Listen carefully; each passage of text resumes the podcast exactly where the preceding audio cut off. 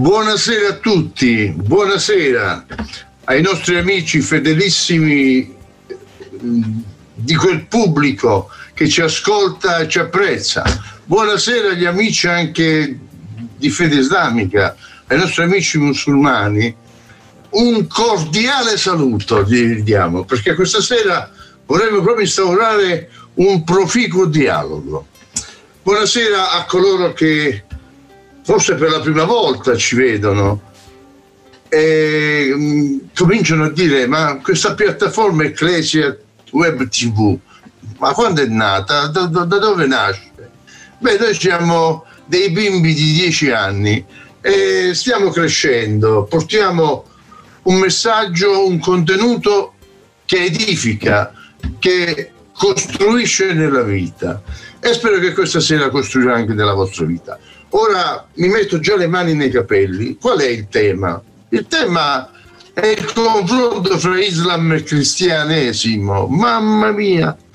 E che uscirà questa sera? Noi abbiamo già allertato i vigili del fuoco, per cui eh, gli ospedali sono pieni perché la, il coronavirus sta mietendo vittime a tutto spiano, ma noi ci riusciremo lo stesso. Noi faremo l'impresa. Ora eh, abbiamo con noi, lo dico solo la prima volta, il dottor Francesco Maggio. Adesso non ti chiamo più dottore. No, no. Okay? Grazie. E avete già seguito mh, almeno due incont- puntate dalla nostra rubrica. Li avete seguite e avete sicuramente ascoltato che in una di queste, mi pare la seconda, dissi che dopo il nostro primo incontro ne avremmo avuto un altro per trattare argomenti teologici. Mamma mia che parola! Che parola. Teologici. Che discorsi su Dio.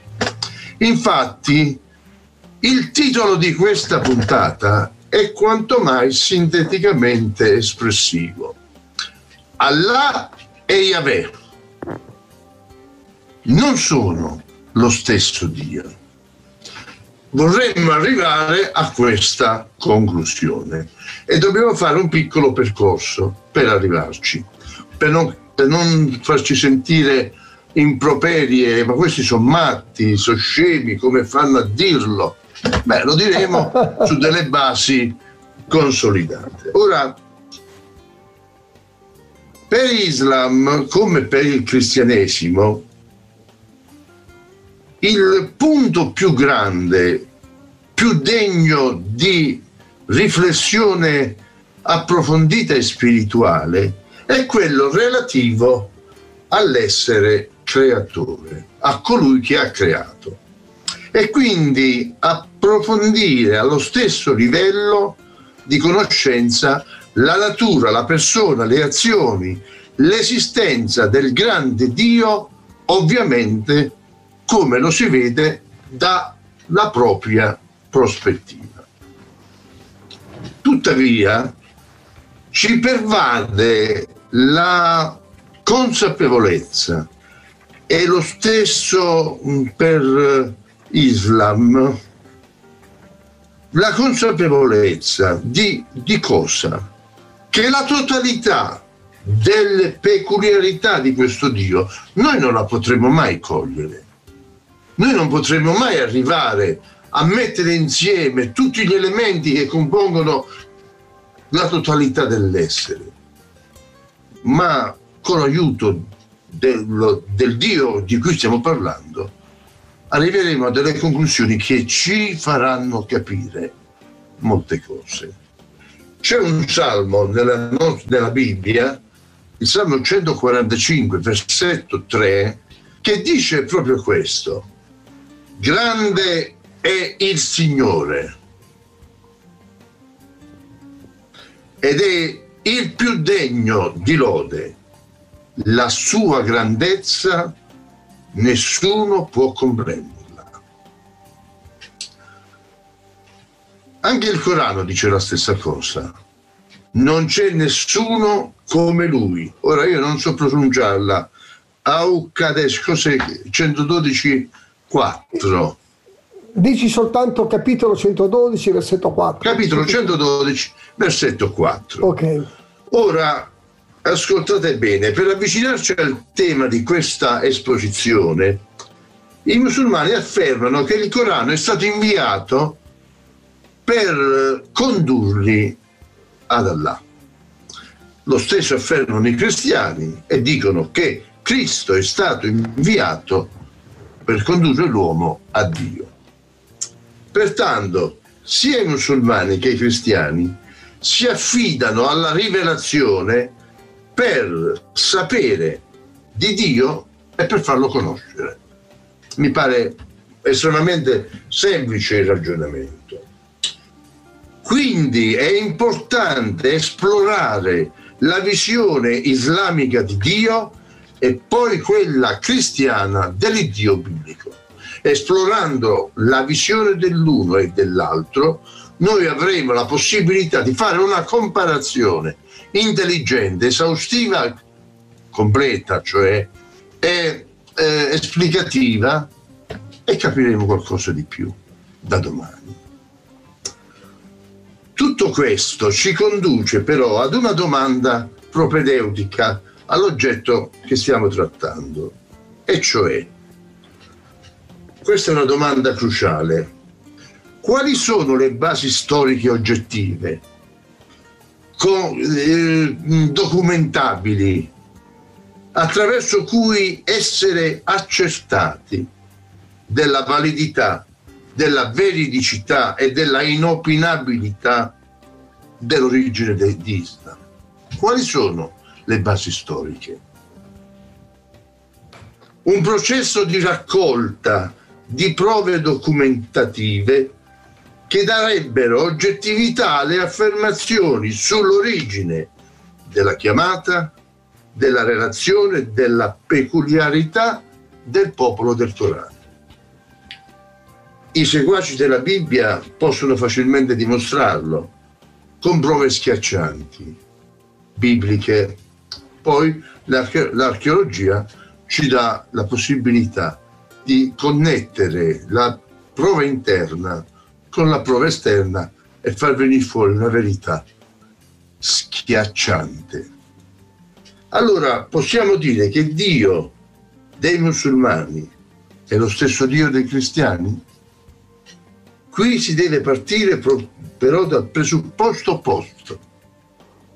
Invece, che Dio non è uguale al Dio dei cristiani, come è il titolo della nostra puntata. Finito, per cui dopo averlo presentato, adesso gli diamo le chiavi della puntata in mano e diciamo Francesco, guidaci, facci tremare, facci conoscere verità che ci fanno tremare e ti faccio la prima domanda. Sì. Ok? Sì. Posso? Certo. Bene. Da un punto di vista lessicale, lessicale per i nostri ascoltatori eh, significa relativi alla parola, ok? Quando i musulmani usano dire Allah, questa parola è usata in modo esclusivo Cosa vuol dire esclusivo? Nel senso che, no, che non ve ne sono altre che possono sostituirla, come invece avviene per i cristiani che usano termini alternativi a Yahweh, che può essere Dio, God, God, o Signore. A te la parola, Francesco. Innanzitutto grazie per avermi ospitato questa sera. Ho la voce bassa perché ho una tosse. Dunque, alcuni osservano che la cosa più importante è trovarsi d'accordo che esiste un Dio creatore e che ciascuno può vederlo dal suo punto di vista, dalla propria angolazione. Punto. E qua finisce, potremmo andare tutti a casa. Altri ancora affermano che dibattere sulla divinità alla fine si tratti soltanto di inutili chiacchiere intorno a differenze, quisquiglie etimologiche comuni ad alcune antiche lingue semitiche, nel nostro caso questa sera, un aspetto che eh, infatti appureremo, ma concordono si tratti in ultima analisi alla fine dello stesso Dio, indipendentemente come si pronunci. Evidentemente, non potendo affidarci a questi luoghi comuni per affrontare le dicotomie tra Allah e il Dio della Bibbia, come tu hai anticipato Antonio, dobbiamo fare una ricerca approfondita delle origini, ricercare le fonti per identificare la natura del vero Dio rispetto all'idolo islamico. Utilizzerò una, una raccolta di prove. Sì, utilizzerò alcune citazioni coraniche, alcune citazioni della Bibbia, quindi tireremo le conclusioni sulla base di quanto avremo okay. esaminato. Come punto di partenza vorrei iniziare dal concetto etimologico del nome di Allah, per successivamente passare alle dicotomie fra Allah, teologicamente parlando, fra Allah e Yahweh, dettagliando sulla visione islamica di Dio e su quella cristiana, come tu stesso hai anticipato. Ora io chiamerei la regia a mettere una slide importante, la prima slide dell'etimologia perché quella etimologia, se noi la vediamo adesso qui inquadrata, potrebbe essere spiegata. Sì, allora eh, Francesco, un consiglio. Quando usi paroloni che solitamente il popolo medio non... Dai, dacci un piccolo... Ah. Etimologia relativa all'origine eh, della parola. Sì, Dicotomia, scusami. suddivisione in due parti. Sì, eh, ma non lo faccio Deformazione apposta. professionale. Sì, non lo faccio apposta. Non lo faccio apposta. Ti crediamo. Non lo faccio apposta. È di tutti i giorni. E quindi non riesco. Allora, questo viene cancellato, giusto? Questa parte. No, no, no, no, vai, vai, vai. Ah, ah, Sono okay. normali. Ok, nella... grazie. Allora, naturalmente, si può vedere questa slides adesso? Ok.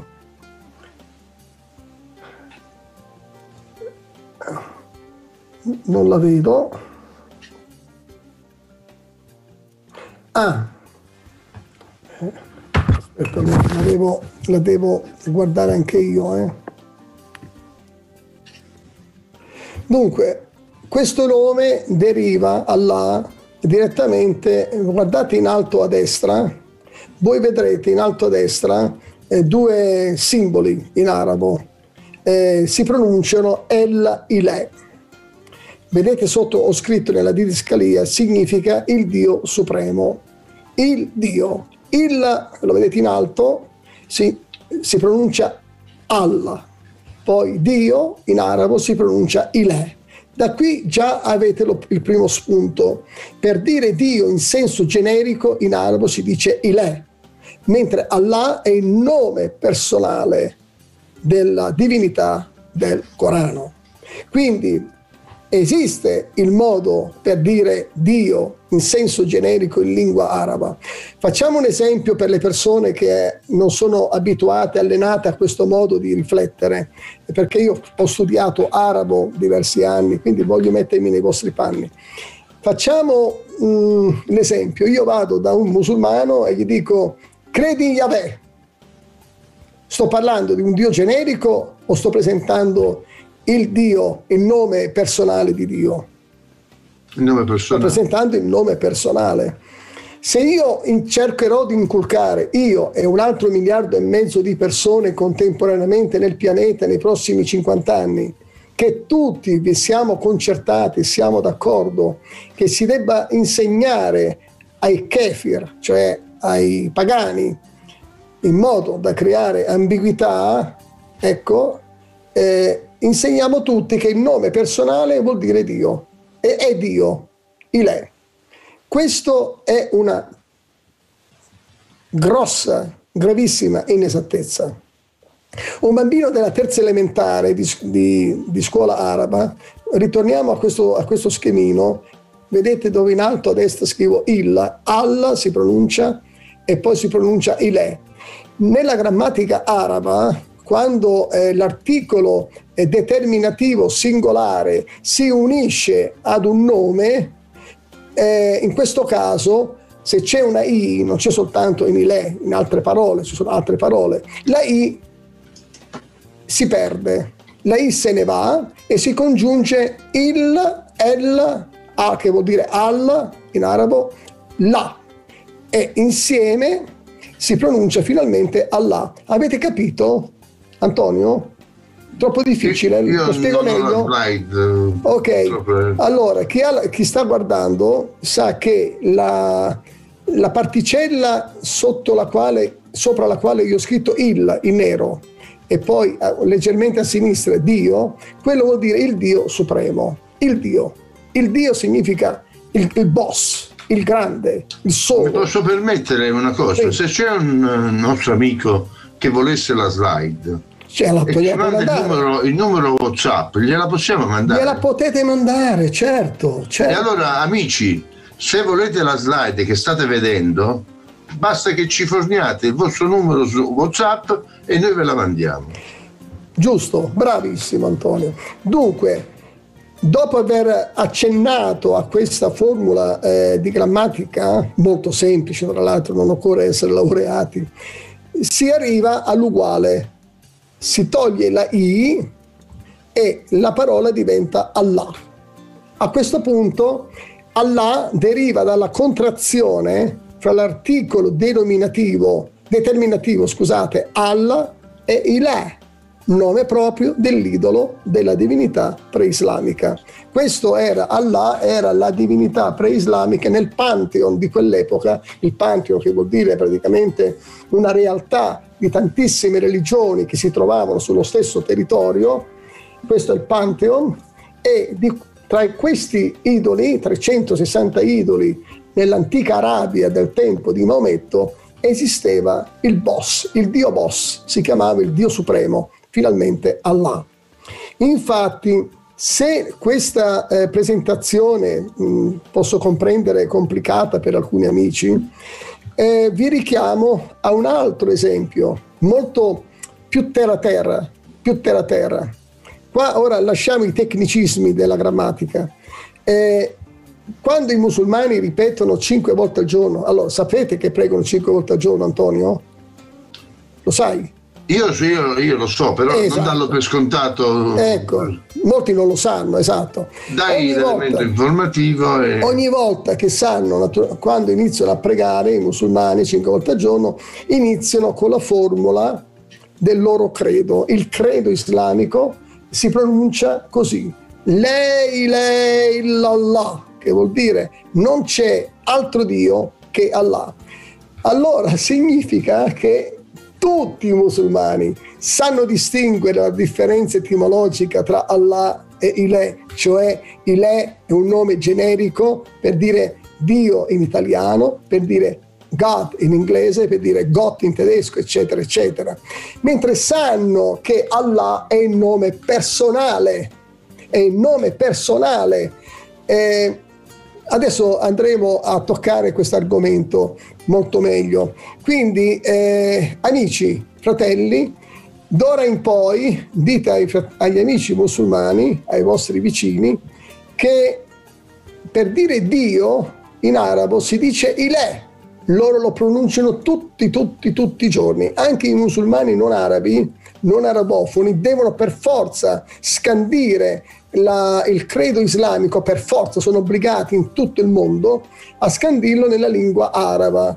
Quindi tutti, un miliardo e mezzo di musulmani che recitano la Shahada, che è il credo islamico, sono obbligati a dire lei, lei, l'Allah e, e poi tutto il resto che non lo voglio pronunciare. Quindi c'è un, nome alternativo allora? Sì, il nome alternativo è Ile. Sì. Allora, quando domani avete un vicino, un amico vicino a voi, dite cosa vuol dire lei? Fate voi la domanda, fate la prova del 9 e vedrete che vi rispondono subito. Vuol dire Dio. Ah, e l'avete cuccato, capito?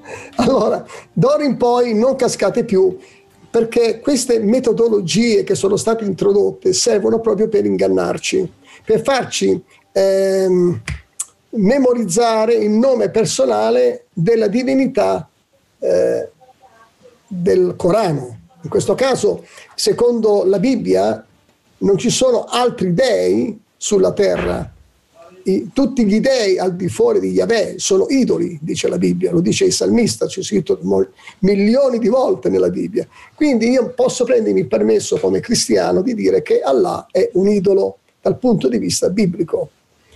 Eh, adesso, perché un idolo? Perché era un idolo pre-islamico che poi Maometto ha reinventato, lo ha legittimato e si è autoreferenziato come l'apostolo di Allah. Ecco perché non c'è nulla in comune tra un idolo e l'Iddio della Bibbia. Mo, per, avete capito adesso? È chiaro? È chiaro? Maometto ha importato un idolo e si è autoreferenziato il suo apostolo. Noi non abbiamo nulla in comune e come anche Allah non ha nulla in comune con l'Iddio, il Signore della parola di Dio, della Bibbia. Eh, io passerei alla seconda domanda, Francesco. Sì. Ah, eh, stavo dicendo che appunto il salmista dichiarava che tutti gli dei, gli dei del mondo sono idoli vani, addirittura Allah, secondo la prospettiva biblica, è un idolo inutile.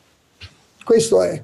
E il termine. Dio è generico, pensiamo a quante volte addirittura eh, noi abbiamo in Italia eh, persone cattoliche che dicono Dio, abbiamo i testimoni di Geova, abbiamo i eh, mormoni, abbiamo addirittura alcune, alcune persone del New Age che dicono Dio. Ma è chiaro che non stiamo parlando dello stesso Dio, perché se ciascun rappresentante venisse chiesto di spiegare il concetto di Dio dal suo punto di vista, risulterà naturalmente non omogeneo al mio tipo di concetto, giusto? Va benissimo. Bene. È chiaro, mi permetto una piccola chiosetta. Sì. È chiaro che usare a volte l'appellativo Dio da, trasferisce una, un concetto nella mente di chi ascolta che più di un teismo personale, quindi più che una presenza del Dio personale, parliamo di un deismo, cioè della, del credere che c'è un essere superiore che non ha relazione con l'uomo, se ne sta del suo cielo, io me ne sto sulla terra. Invece usando il nome personale Yahweh, Yahweh, noi diamo una connotazione proprio pratica, di esperienza di vita, di relazione. Certo. Bene, dopo questa mm, bellissima parentesi sulla questione lessicale del nome, del termine Allah e Yahweh, si dice, ascolta Francesco, si dice che l'Islam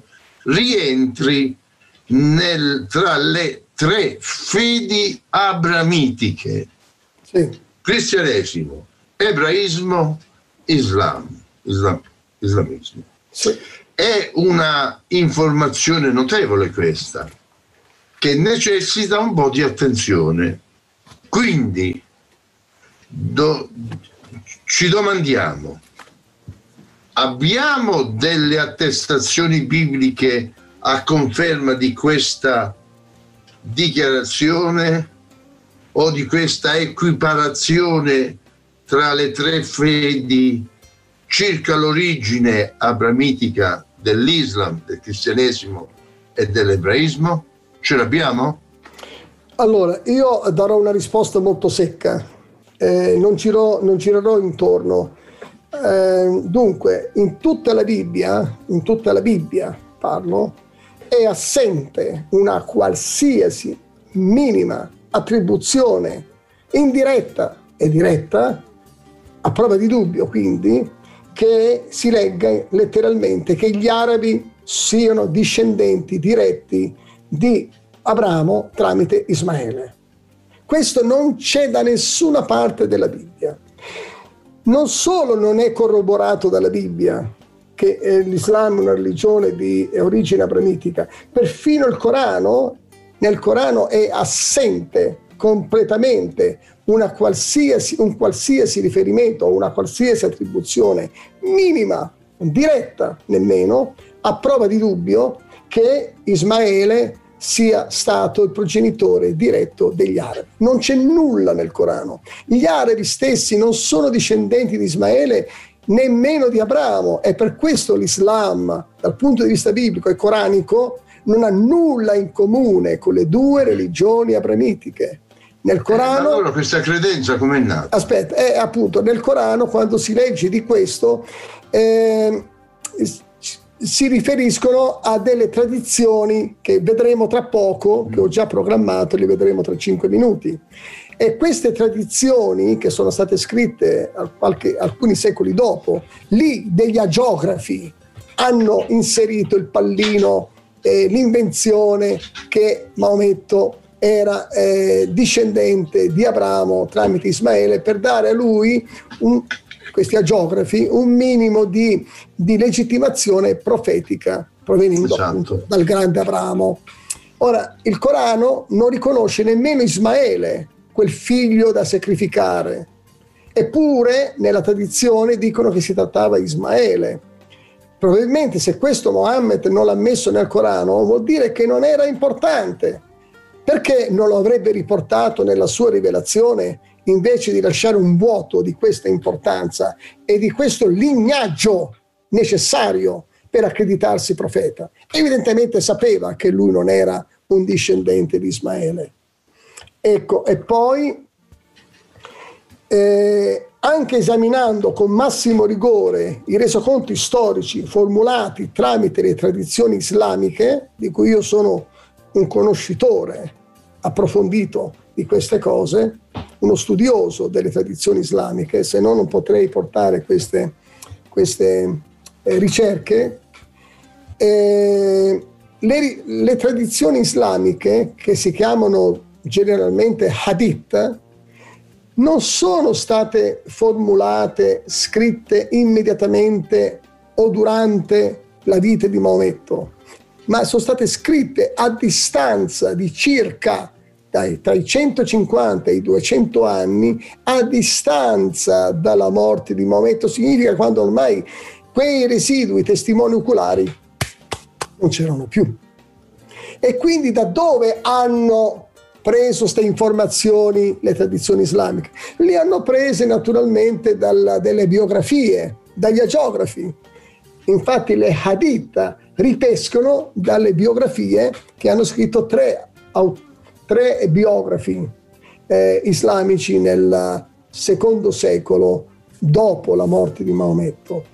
Quindi queste informazioni sono spurie e non sono accademic- accademicamente accettabili oggi per dire e per garantire che la storia dell'Islam è stata eh, una volta per tutte siglata, definitivamente eh, depositata sui libri di storia dell'Islam. È tutto aleatorio, è una fiction. Le tradizioni sì. islamiche e i, le biografie, io ce le ho qui, eh, le biografie di Mohammed. Quindi i primi referti che possiamo trovare risalgono all'Ottocento. Eh, risalgono all'ottavo secolo. Mohammed tra l'ottavo, nell'ottavo secolo eh, e uno al Novecento. No, dalla, dalla, seconda metà dell'ottavo secolo siamo già... Dal diciamo nono secolo. Sì, no, ma ci sono due personaggi che si sono alternati nelle biografie, quindi è un po' più complicato. Se mi ascoltano gli, gli studiosi musulmani, voglio essere più preciso per loro in questo momento. Eh, e diciamo allora, in questi referti viene avanti che per la linea di Ismaele i, gli islamici possono vantare una equiparazione a, alle altre due religioni. Sì, Questo... ma è soltanto una tradizione ver- orale, nulla del, di certo. Per i musulmani l'autorità numero uno non sono le tradizioni, è il Corano. Quindi prima di dare eh, credito alle tradizioni, i musulmani sanno che devono dare credito naturalmente al Corano. Dal Corano, partendo dal Corano, non ci sono tracce di Ismaele come il figlio da sacrificare e né Ismaele come progenitore eh, degli arabi. Nulla, nulla di simile. Per cui, concludo, è una bufala affermare che eh, la religione eh, islamica rientra tra le tre fedi monoteistiche. Ma perché allora Antonio l'hanno messo in ballo questo discorso qua? Questa lo dico io, non l'ho letto in nessun libro, lo dico io, potrebbe essere magari plausibile. Decine di anni fa, decine di anni fa, avevano pensato al Vaticano, a Roma, di includere e naturalmente, eh, la, perché è partito da lì, è partito da Roma, dal, da Papa Giovanni, è stato lui che ha incluso l'Islam tra le tre religioni monoteiste, pensando così che intanto a questo punto le persone da quel momento avrebbero detto ah davvero? Siamo cugini e avrebbero cercato eh, di, avere, de, di, fare, di, di, trovare, di cercare dei punti in comune tra Islam e cristianesimo e nello stesso tempo di riappacificarsi con i musulmani. Questa è la mia teoria, potete anche non crederla, potete anche bandirla, è la mia teoria. E questo ha prodotto ambiguità, equivoci teologici fino ad oggi. Bene, eh, questo è veramente molto interessante.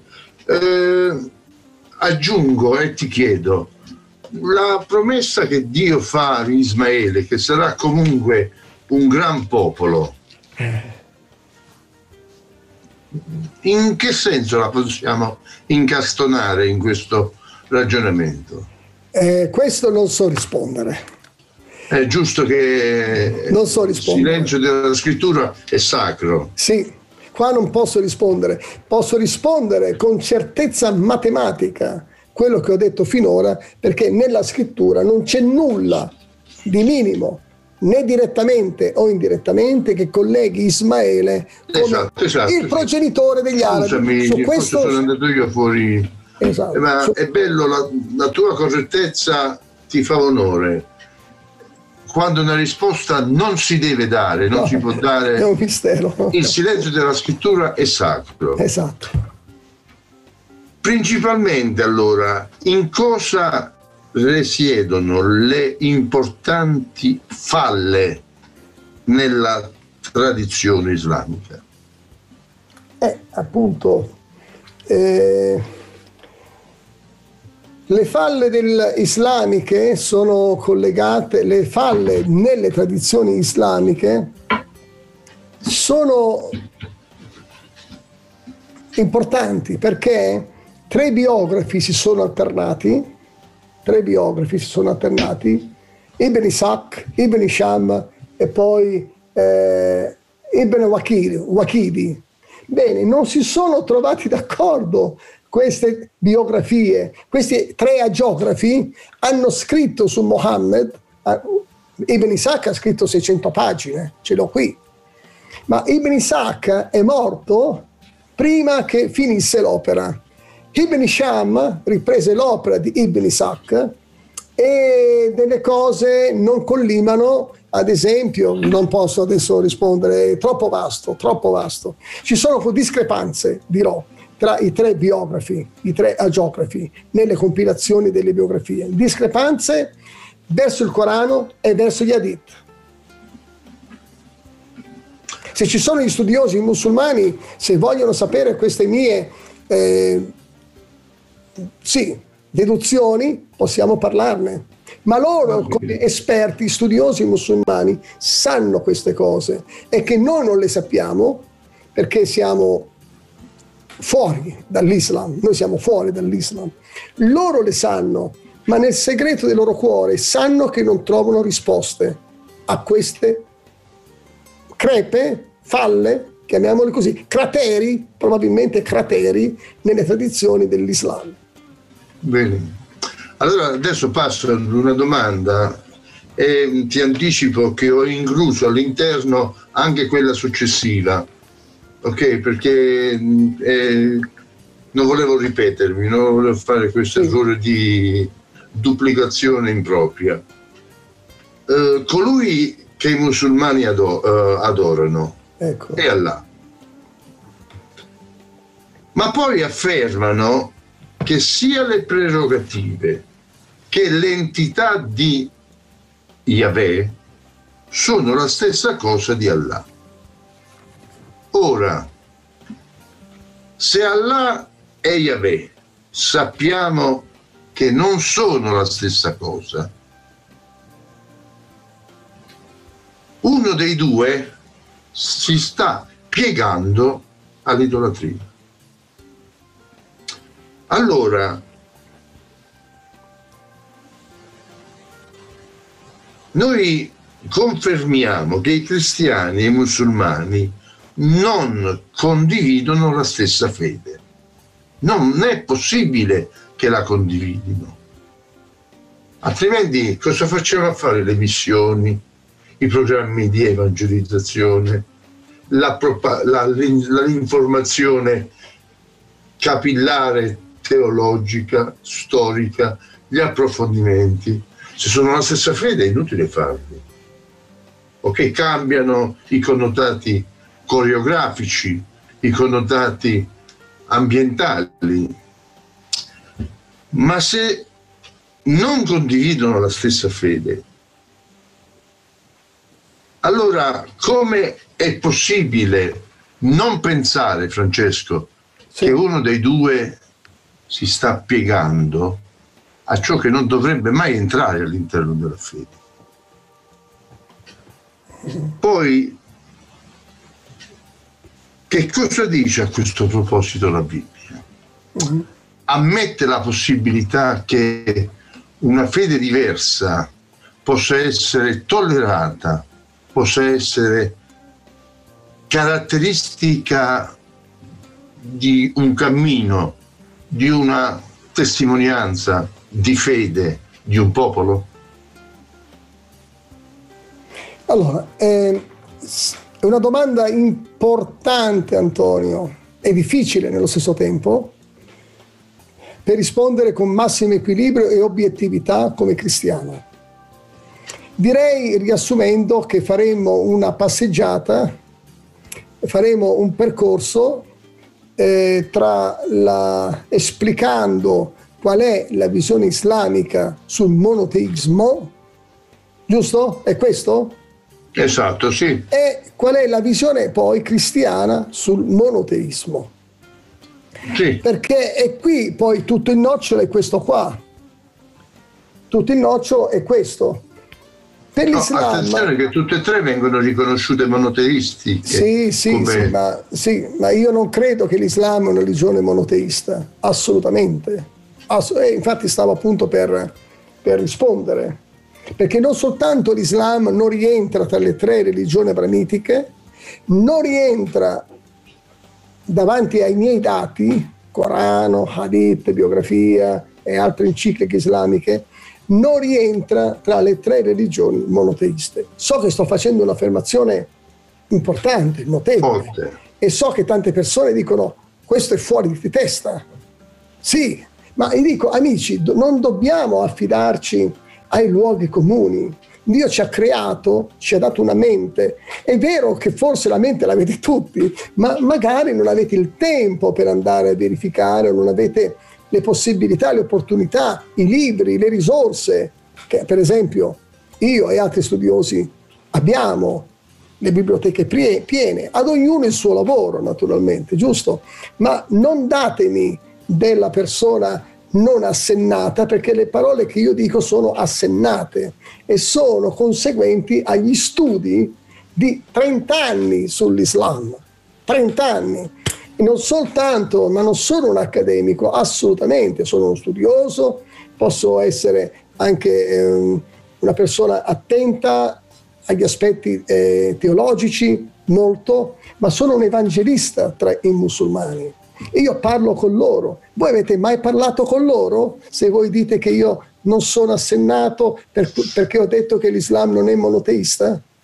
Ma avete parlato con i musulmani? Io ci parlo in arabo. Io ci parlo nel loro linguaggio, io sì, sento che cosa dicono. Probabilmente questo è il problema, tu lo puoi fare, ma il, eh, popolo, eh, la, persona media di cultura di, adesso, non arriva al concetto di monoteismo nel dialogo. E adesso io spero di riuscire a varcare questo mistero, questo mistero con l'aiuto di Dio. Bene. Eh, per l'Islam il concetto di Dio innanzitutto è diverso. Il concetto di Dio si chiama in una parola Tawid. Lo dico, non è difficile, Tawid. E questa parola Tawhid costituisce il fondamento della fede monoteista come trinità per il cristianesimo, ma ce ne parliamo dopo. Per il fatto della sua essenza unitaria, Allah è inseparabile, è un Dio unitario, si è precluso gli attributi di essere onnipresente, non può scendere sulla terra, contemporaneamente deve solo rimanere in cielo, è quindi inseparabile, è un'entità inseparabile, è un Dio statico, impossibilitato di rivelarsi e di parlare ai profeti, di parlare agli uomini, ma nella sua eh, posizione solitaria con chi parla? Non parla con nessuno, è inconoscibile, chi lo può conoscere? Ma se da solo non lo conosce nessuno. È trascendente, è alto, lontano, imperscrutabile, è inconoscibile. Nel Corano è scritto nessuno è simile a lui. Infatti Allah non ha mai parlato direttamente nemmeno con Maometto. È inconoscibile per Maometto. Ha parlato attraverso un agente angelico. Così anche i musulmani non possono conoscere Allah, perché Allah si è reso inconoscibile per scelta. Il concetto cristiano di Dio invece è simbolizzato con la Trinità, assolutamente diverso dal concetto di Allah Tawid. L'Apostolo Paolo disse, profetizzando, anche di stare attenti a questi Vangeli, dice, anche se noi o un angelo dal cielo venisse e vi eh, annunciasse un Vangelo diverso, sia anatema, che significa sia maledetto. Maledetto. Quindi i musulmani dovrebbero, ironicamente, prima eh, diventare più morbidi verso il, la Trinità, credere che Cristo è morto sulla croce, che è risorto, credere che eh, sia risorto per la giu- loro giustificazione. Questa domanda che tu hai fatto rivela proprio la visione di Allah. Ad esempio, eh, un giorno un musulmano mi ha detto, eh, Francesco, Gesù non può essere Dio. Perché non può essere Dio? Perché se lui era Dio quando è morto sulla croce, chi reggeva l'universo? Hai capito Antonio? Hai capito sì. il problema di fondo? La domanda è questa di un miliardo e mezzo di persone. Ti dicono, ma se Gesù è Dio, sciocco di cristiano, non hai pensato che se lui è Dio non aveva più potere di reggere, governare l'universo? Anzi, questa domanda esautora Cristo della sua qualità di Dio. Sì, esatto. Questo, questa domanda io eh, rispondo nella Bibbia, secondo la rivelazione del monoteismo biblico, non ci sono problemi perché nella, il Dio unitrino può essere presente contemporaneamente là, può essere trascendente, ma può diventare anche presente e immanente sulla terra, perché è appunto la Trinità. Il Dio unitrino può essere onnipresente. Ha la proprietà della ubiquità. Ubiquità, della, non volevo usare termini difficili, ma... Eh, lo spieghi. Eh, ok. Allora, mentre invece Allah, siccome è un'entità individuale, solitaria, imperscrutabile, un altro problema c'è. Non solo non parla con nessuno, non condivide la sua gloria con nessuno, ma per amare occorre un oggetto, una cosa da amare o qualcuno da amare. Con chi parla? Esatto. Con nessuno. Chi odia? Magari odia i kefir, sì, perché non sono come vuole lui, capito? Siamo noi i kefir, i pagani.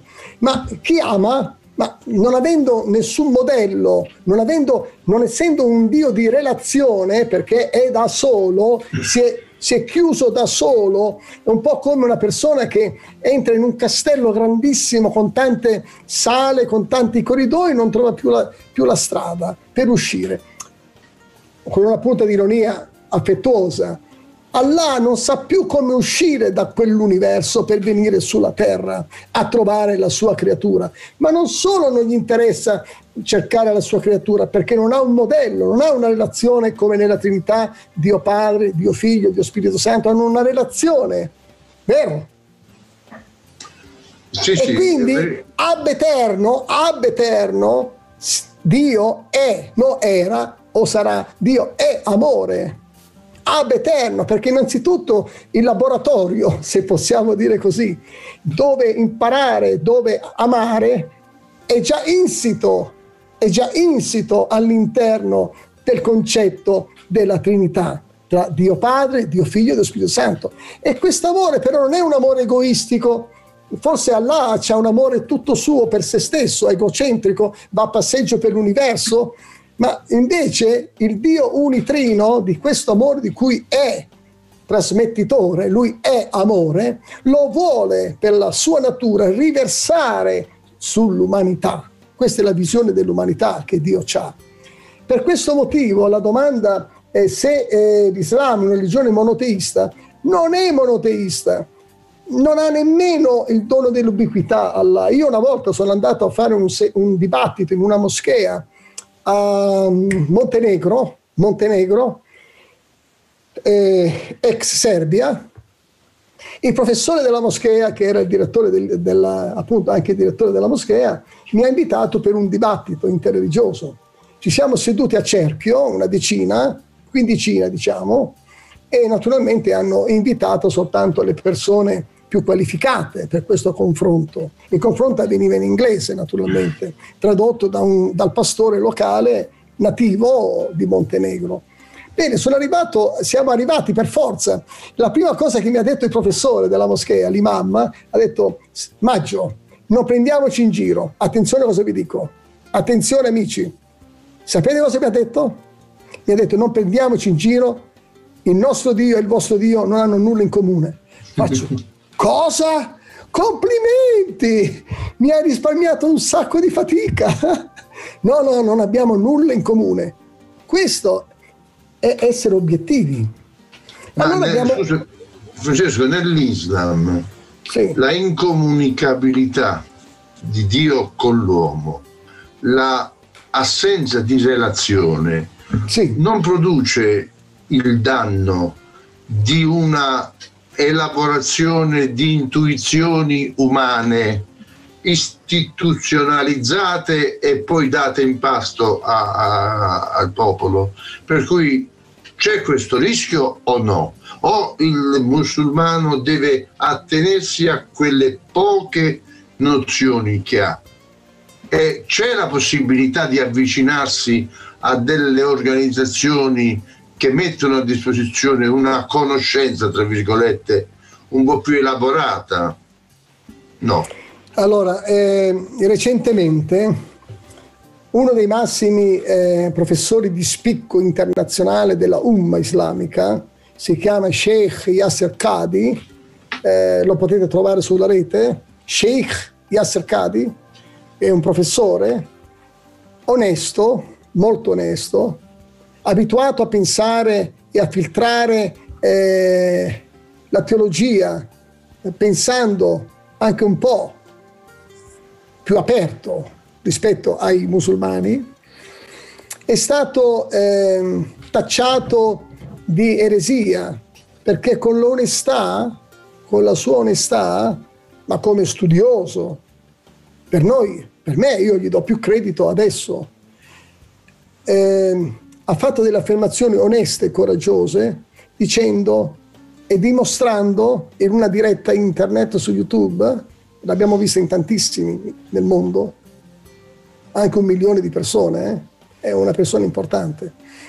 Ha fatto delle affermazioni, ha, ha ammesso che il Corano, come lui l'aveva idealizzato, perfetto, preservato da ogni, da ogni eh, alterazione, è un professore con quattro lauree, quattro lauree, di cui due lauree sui reper, reperti manoscritti del Corano. Eh, non è l'ultimo arrivato. Quindi dalla sua posizione poteva permetterselo di dire, ha detto, ho avuto una, ho, la mia fede islamica è vacillata all'università di Yale, quando lui studiava a Yale, quando alla fine ho fatto le mie considerazioni, ci sono ha detto in inglese, per rispettare le parole del professore Yasir Qadi, ci sono holes in the narrative of the Quran, ci sono falle nella narrativa, nella, nell'edizione del Corano che leggiamo oggi in sostanza. Ma lui voleva essere onesto, è una persona credibile. Se andate sulla sua pagina Facebook ha quasi un milione di persone Ora non è che Quindi si misura... non c'è una letteratura farcita, ricca di documenti. Noi cristiani andiamo in una, in una biblioteca e consultiamo tanti testi. Loro non... Allora, per dirla in un, in un modo molto popolare, ai musulmani che mi ascoltano, loro lo sanno, eh, certe cose, certe cose riferendosi al Corano e agli Hadith, eh, se io le svelo, perché sono frutto dei miei studi, insieme ad altri studiosi, eh, c'è Dan Gibson, professore Dan Gibson, abbiamo il dottor Jay Smith, abbiamo la sorella Hatun Tash, abbiamo Daniel Brucker, Brubaker.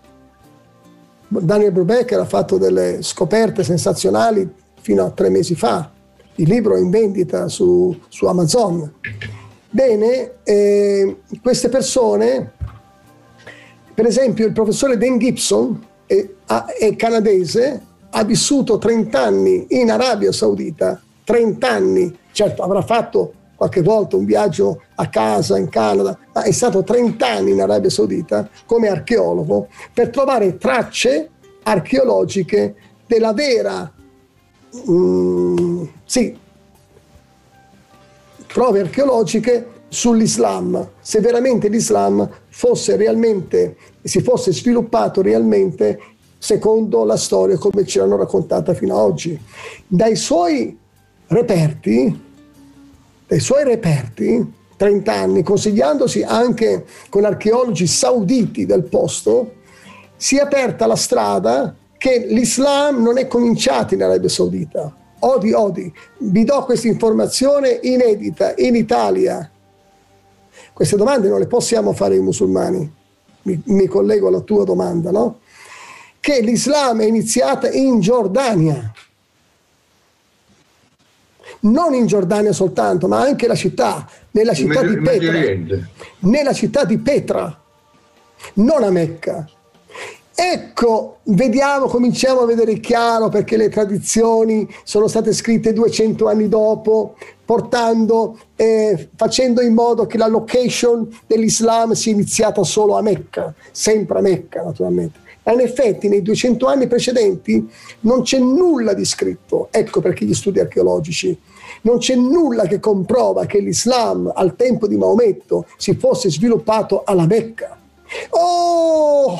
c'è un sacco di novità recentissime. Questa è una bomba orologeria, Antonio.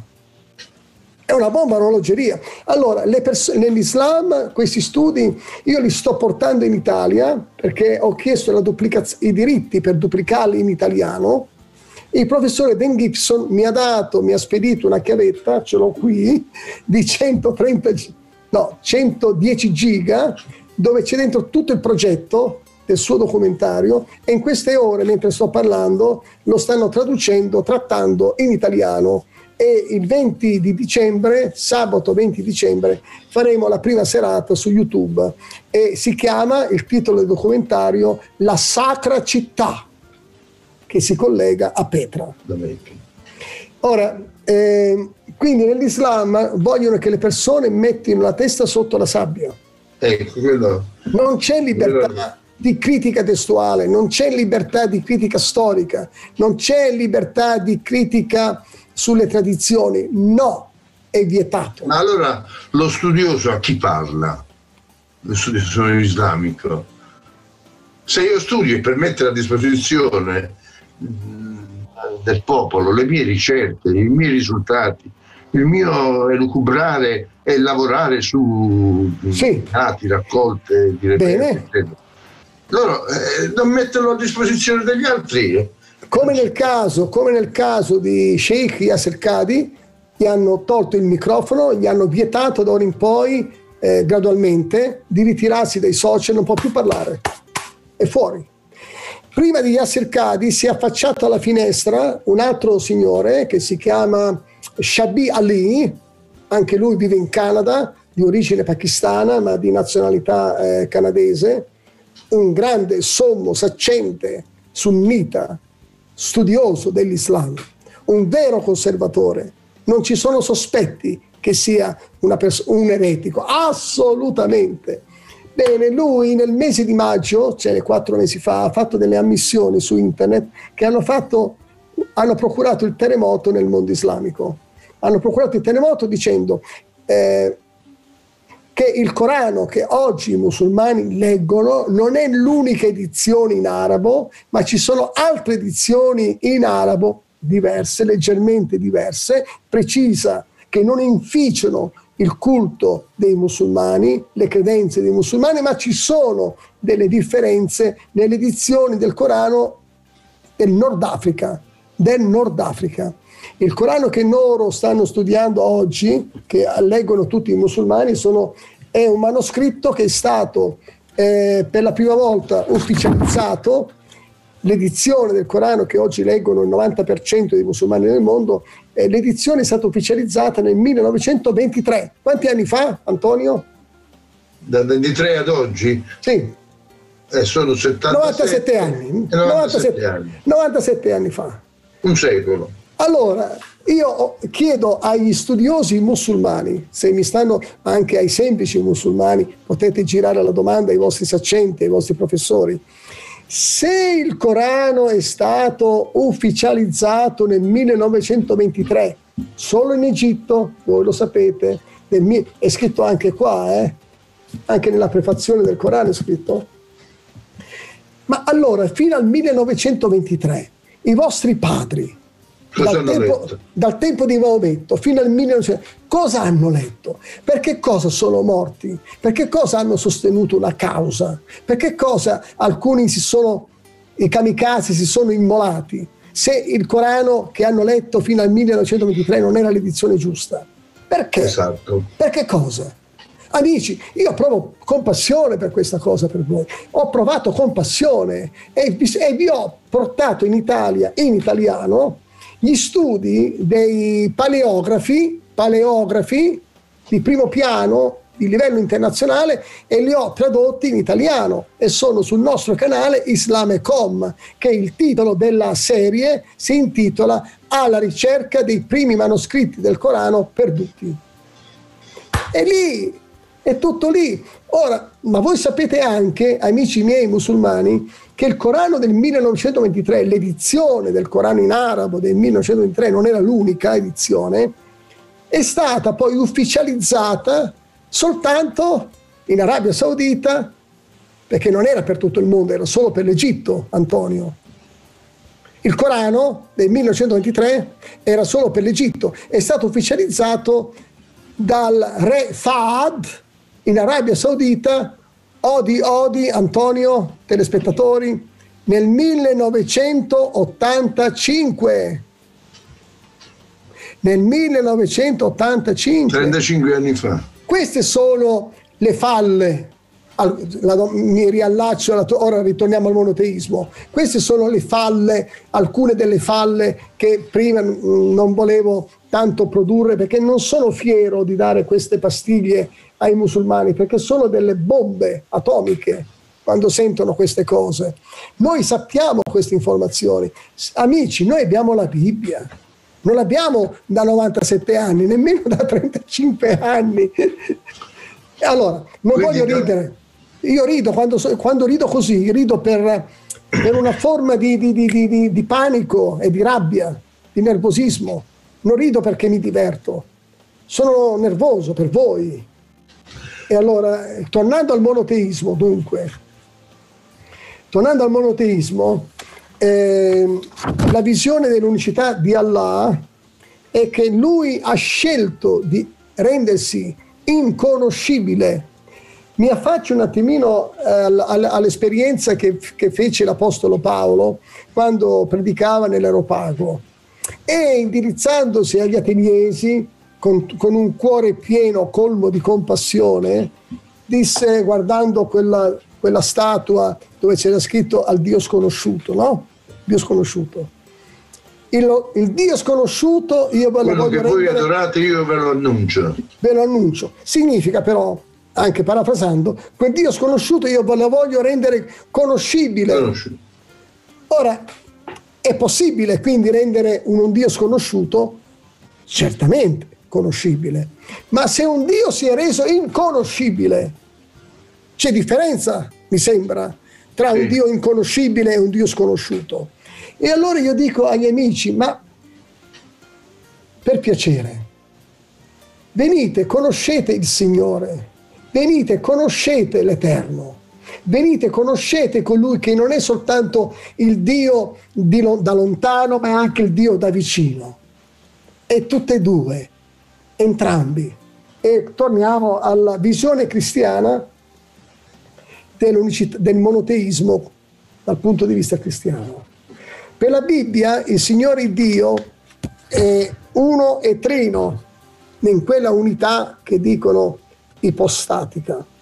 Quindi è onnipresente, può governare l'universo, reggere l'universo, mentre contemporaneamente lui poteva anche scendere dal cielo in quel giorno, siamo nel, nel libro della Genesi al capitolo 3, eh, versetto 10 forse, quando cammina sul far della mattina, la sai no Antonio? Sì, sì. E viene a incontrare chi? Adamo. Dio l'Eterno, Dio l'Eterno vede le sue creature che sono cadute, si precipita Cosa dal cielo, fatto? Si precipita dal cielo ma non per sculacciarlo e gli offre l'alternativa, gli lascia un esempio, secondo il sacrificio per il peccato, come almeno mantenere un filo di eh, comunione con lui. Chiaramente la morte spirituale, la morte eterna. Comunque scende per rimediare al peccato dell'uomo. E scende. Ora, questo, questo Dio si è reso conoscibile, camminava, ha parlato e Adamo rispondeva, Eva rispondeva, il serpente rispondeva, c'è stato un dialogo. Dove vediamo questo nel Corano? amici. Dove lo vediamo un Allah? Infatti nel, nella Bibbia è scritto Dio è amore. È vero? Nel Corano c'è nulla di simile. Ma io lo so perché. Non perché il Corano è il libro di, di quarta categoria. Non sto parlando di questo. Proprio perché Allah nel, sua, nel suo concetto è solitario, solitario, non parla con nessuno, non sa nemmeno che cos'è amare, non sa nemmeno cosa vuol dire sacrificarsi. È per questo motivo che Allah non è amore, perché gli manca nella sua natura intrinseca il rapporto e la relazione con la sua creatura. Questa è la nostra visione cristiana del monoteismo che Dio si è abbassato. Dimmi Antonio. Mi hai fatto una sintesi mirabile sì. devo riconoscerlo. È, è, difficile spiegare il monoteismo. Il monoteismo è un concetto, soprattutto il monoteismo trinitario della, delle, delle scritture, ma ne hai fatto una sintesi molto molto efficace. E vorrei che finissi la relazione che c'è fra monoteismo e politeismo in questo caso. Allora, il monoteismo è una, è una domanda profonda, eh, complicata. Dovrebbero rispondere dei professori qua, dei professori, eh, sei, dei professori con le, tutte le lettere maiuscole. Io ho forse una lettera minuscola. C'è tra virgolette. Vabbè. Allora, il monoteismo, eh, la differenza tra il monoteismo e il politeismo. Il monoteismo è rivolgere l'attenzione e l'adorazione verso un'unica entità divina, un'unica entità divina. Il monoteismo. Accettare anche che sia misterioso, che non si possa afferrare tutto. Giustamente, io non, non possiamo afferrare il monoteismo della Trinità perché siamo creature finite, creature finite. Non possiamo, capiamo, comprendiamo e dalla Bibbia vediamo i capitoli da, dai capitoli come si muove con scioltezza la Trinità e ha realizzato quello che naturalmente Gesù poteva pronunciare, che diceva io sto per salire al Padre, eh, lo sta dicendo nel Vangelo di Giovanni al capitolo 16, parla a braccio, ma anche nel capitolo 14, e poi eh, dice attendete un po' di giorni, un po' di giorni, finché tornerà il Paracletos, colui che vi rammenterà le mie parole, io sto parlando a braccio, vi rammenterà le mie parole, convincerà il mondo quanto al peccato, al giudizio e alla giustizia e vi ricorderà appunto le mie parole. E, ma questo è grazie allo Spirito Santo, grazie a Dio, al monoteismo. Io dico nei miei seminari ai credenti, viva la Trinità! Non vi dovete vergognare di dimostrare orgoglio, fierezza al, verso la Trinità. Oggi, sai, con il, il, modo di fare oggi, che dobbiamo essere tutti attenti, politicamente corretti, no? Quando io vado nelle chiese, dico, gridate viva la Trinità. Ehm, esce una voce sommessa, esce una voce sommessa. Dico, sì, sì. pastore, pastore. per quanto hai detto molto bene, molto bene sul monoteismo, che probabilmente il politeismo è la, eh, lasciarsi dominare, gestire da tante divinità. Certo. Praticamente la, la, la, tua vita non è tua, è, è al servizio di tante divinità che nel tuo culturale sono equiparate. Oh, noi abbiamo superato la nostra ora, professore. Sì, ma però, però, sì. però so che ci sono tante altre cose da dire. Eh, e io allora ti fornisco, ti fornisco, la possibilità di dire altre cosine sì. facendoti una domanda. Sì. Abbiamo parlato di argomenti teologici. E le abbiamo non abbiamo parlato, non abbiamo finito di parlare sulla visione islamica del peccato eh, ma tu pensi che noi abbiamo finito qui le nostre la visione islamica dell'uomo. Ma noi non abbiamo finito qui i nostri incontri professore la visione islamica della salvezza la visione noi parleremo della salvezza. tra 15 giorni ci ritroviamo qui. non possiamo avere lo stesso Dio perché tra le visioni 15 sono giorni diverse. ci rivediamo qui. Ok. Francesco sì. argomenti teologici. Sì. saresti in grado di dire tre argomenti di quello che abbiamo detto tre argomenti teologici importanti per fare una sintesi che dovremmo tenere presente per arrivare ad, una, ad un distinguo netto, preciso e rispettoso di queste due eh, religioni. Non mi piace il termine, ma lo dico, religioni. Mm-hmm. Tre argomenti.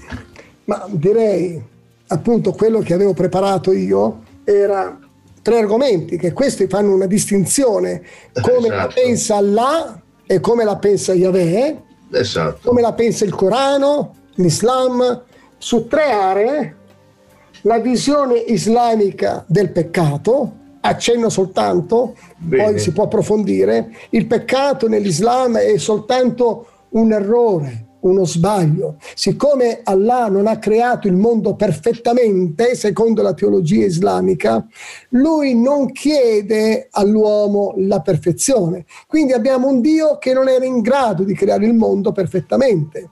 Ed ecco perché il peccato di Adamo ed Eva non comportava la eh, rottura la separazione è un po' della tollerante il Dio per questo. e quindi qual è poi la visione cristiana biblica del peccato? E chiaramente lo sappiamo tutti con i fratelli che sono collegati naturalmente. Poi avevo preparato la seconda area che faremo potrebbe essere la visione islamica dell'uomo. Ho toccato in un modo fugace durante questa ora qual è la visione di Allah verso l'uomo ma non l'ho, non l'ho approfondita e qual è la visione questa biblica? sarebbe l'antropologia coranica. Ecco, e qual è la visione biblica, la visione che Yahweh ha dell'uomo? E finalmente abbiamo la visione della salvezza. La visione della salvezza, cioè quando l'uomo, questo posso anticiparlo brevemente, Antonio, ma proprio a volo d'uccello, mentre i poveri amici musulmani non hanno nessuna opportunità di conoscere l'inconoscibile, nemmeno uno dice vabbè poi quando vanno in cielo se vanno in cielo conosceranno Allah. Ma nemmeno in cielo Allah si rende conoscibile. Chiudo la tendina. Quindi anche se vogliono rimanere sui loro testi sacri tutta la loro vita e vogliono convincersi che sono sulla retta via ma se non avranno mai una relazione con Allah ma nemmeno in cielo perché è inconoscibile non vuole avere rapporti con l'uomo in nessun momento, né sulla terra né in cielo. Niente, gli dà, il contentino. Quando arrivano in cielo hanno delle donne, delle vergini che li aspettano. Fine, questo è tutto il paradiso. E quindi quello va parlato, va discusso, perché queste cose delineano eh, la differenza tra Allah e Yahweh. Non soltanto per, sillogi, per eh, dal punto di vista etimologico, non è soltanto per quello, ma c'è molto di più. E poi da questo momento in poi, Antonio, concludo, farei la, la conclusione, che la conclusione, posso fare una conclusione così rapidissima, perché abbiamo sfondato un'ora. Abbiamo detto questa sera, in conclusione, che il Dio della Bibbia non è lo stesso Dio del Corano. Ci siamo? Ce l'abbiamo fatta, no? Antonio, ci sei? Allora, Francesco, mi permetti di fare una sintesi nella sintesi? Mi pare che tu, nel parlare di questi tre punti, il peccato, l'uomo, la salvezza, hai introdotto il piano salvifico di Dio è nel mio cuore, come nel tuo cuore, nel cuore dei credenti. e lo Spirito Santo fa questo lavoro. è bello questo, bellissimo, il piano salvifico di Dio. Eh, perché un conto è dire che il Corano ha tanti problemi, ma quello non risolve il problema dell'anima, della salvezza. Possiamo essere eh, eruditi, ma Dio non sta cercando degli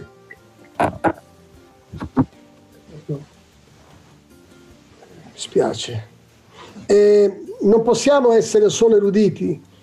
Dio vuole che noi portiamo il Vangelo alle persone. Noi siamo come genitori.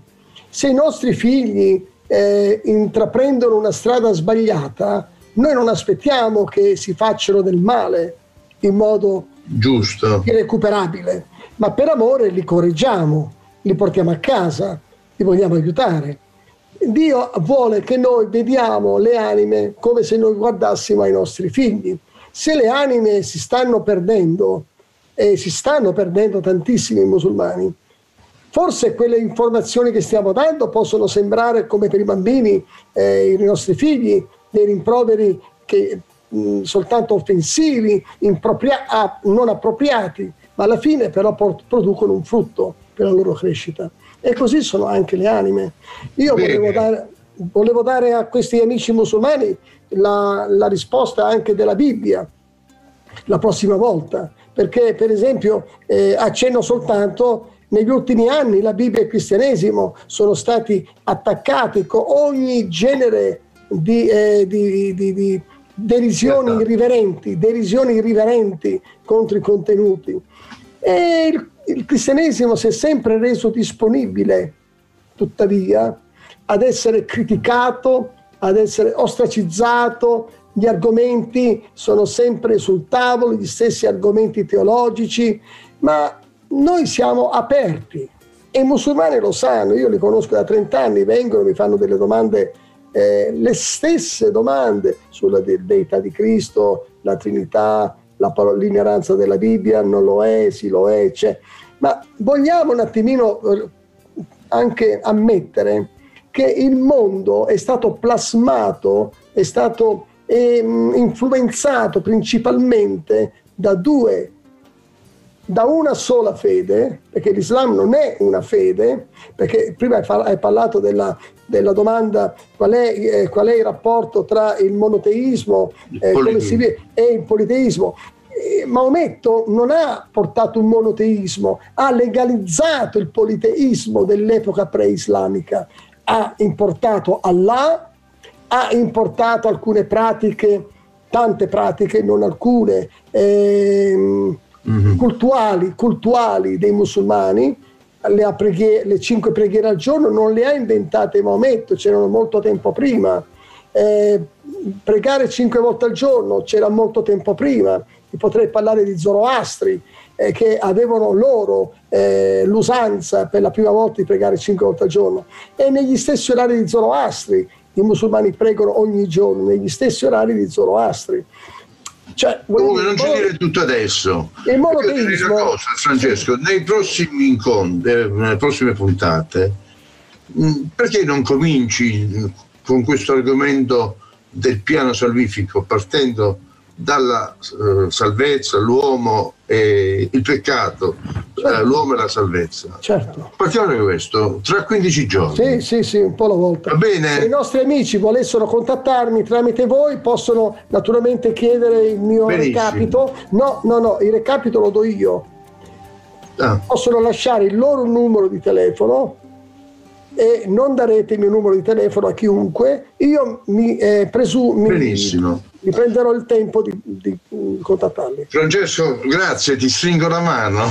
grazie per questa tua dotta e preziosa e molto, molto, diciamo, percepibile dal nostro piccolo cervello, il nostro scarso intuito e la nostra scarsa intellettualità. C'era un tale, c'era a un volte tale, profondo.